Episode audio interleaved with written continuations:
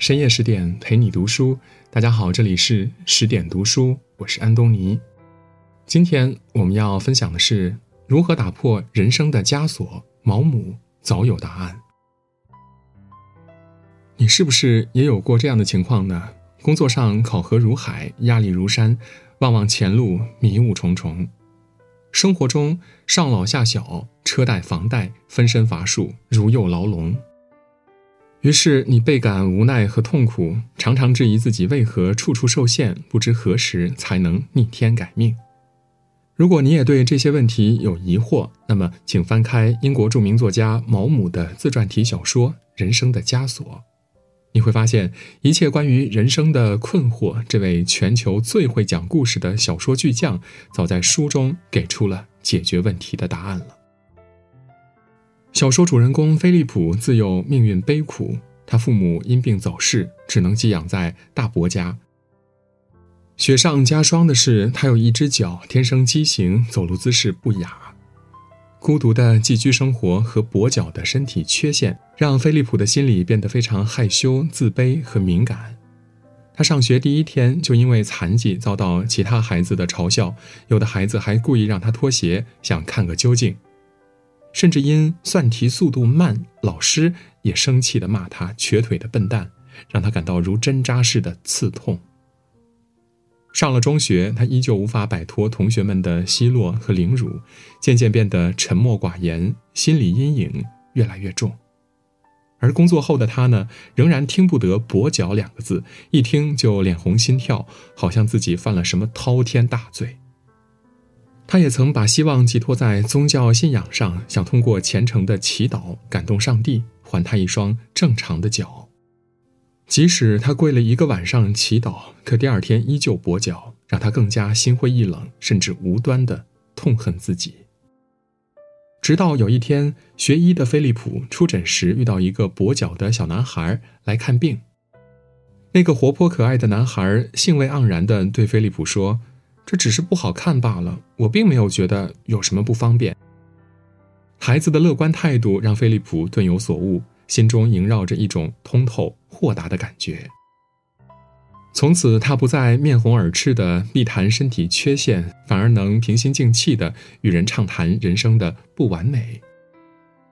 当医生要为他的跛脚做矫形手术时，他还平静地安慰医生：“我不期望出现奇迹。”甚至对自己的缺陷常给予超然的宽容，没有他，我就永远也不可能获得对于美的敏锐的鉴赏力，对文艺的热爱，以及对人生奇观的兴趣。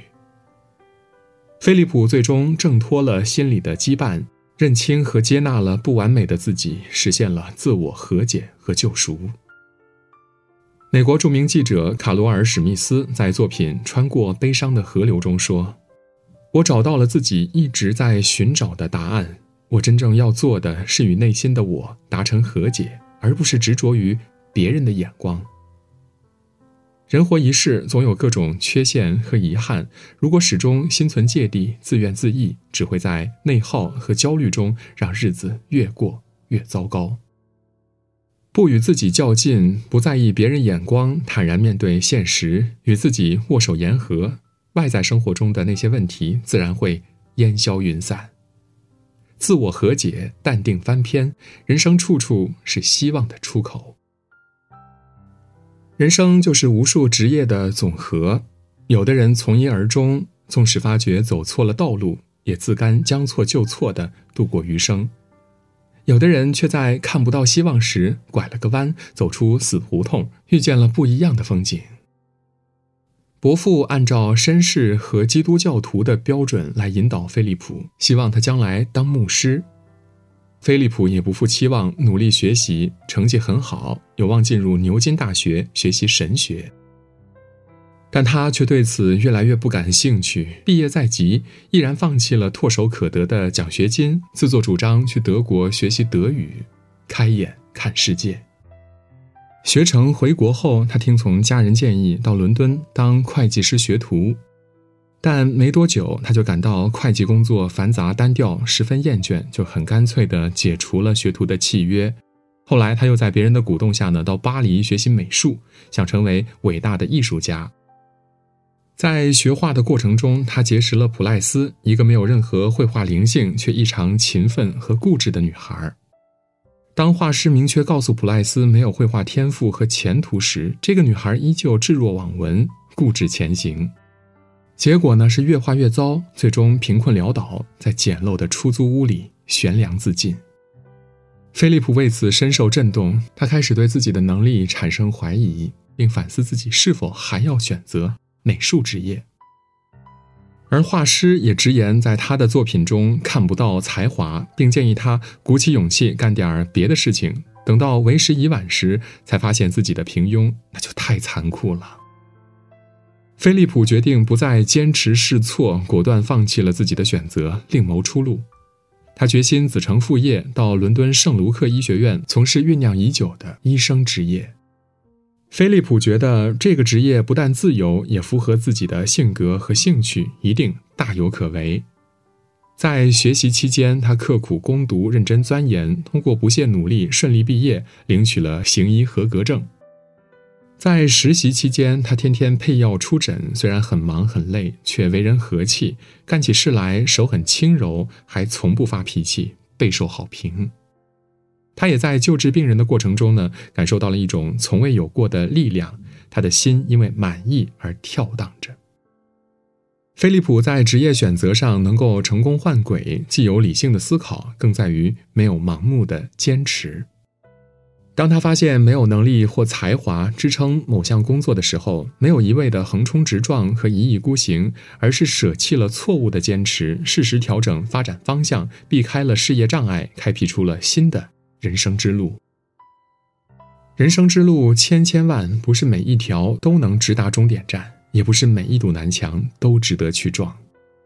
方向偏了，选择错了，哪怕再不甘心，也要壮士断腕，懂得转弯，这才是脱困破局、拓宽人生的关键之道。理性止损是自我救赎的最好方式，更是一种懂得取舍的胸襟和智慧。爱情中最忌的就是执念，一旦深陷错误的执念不能自拔，就会自寻烦恼、累并痛苦着。唯有放下、想开、看淡，才能真正找到心中所爱，拥抱属于自己的幸福生活。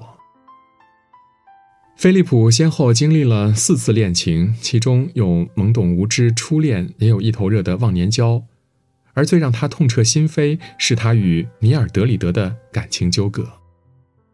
菲利普在一次吃饭时爱上了女招待米尔德里德，但米尔德里德反复无常、撒谎成性、爱慕虚荣、追名逐利，品行并不端正。沉浸在爱河中的菲利普却不在乎他的种种缺点，甚至觉得那些缺点也是那么可爱。经济本不宽裕的他呢，每次对米尔德里德的狮子大开口，都心甘情愿的付出，为他花了许多钱。他明知米尔德里德朝三暮四，并不爱他，却依旧穷追不舍，忍受着他的反复背叛和羞辱。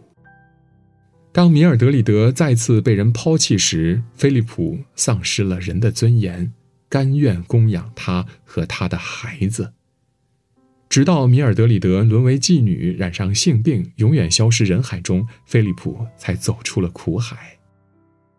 而此时的他呢，因为在米尔德里德身上花光所有，流落街头，食不果腹，十分凄凉。错误的感情执念让菲利普背负了沉重的枷锁，没有欢乐，只有痛苦。直到他遇到了热诚善良的阿特尔尼一家人，才让他放下了那段不堪回首的爱情。阿特尔尼的女儿萨莉健康美丽、温柔体贴、诚实能干，让菲利普找到了感情的避难所。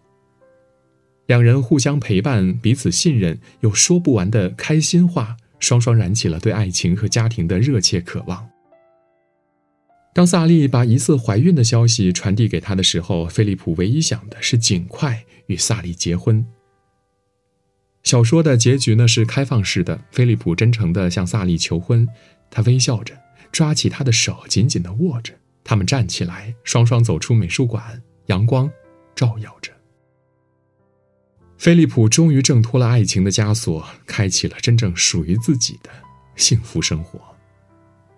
他曾经在爱情的漩涡里放而不舍，失而不甘，备受痛苦，但最终还是放下了执念，离开了不懂珍惜的人，解开身上的枷锁，去追求共度余生的爱人。作家连岳曾说：“很多时候面临失去，面对所爱非人，放纵情绪，执着因果是本能的选择，但最终的因果只能是我爱错了一个人，所以搭上了一生。人生总有难以实现的意愿和期待，过于执念则会让自己陷入悲伤和内耗的深渊里。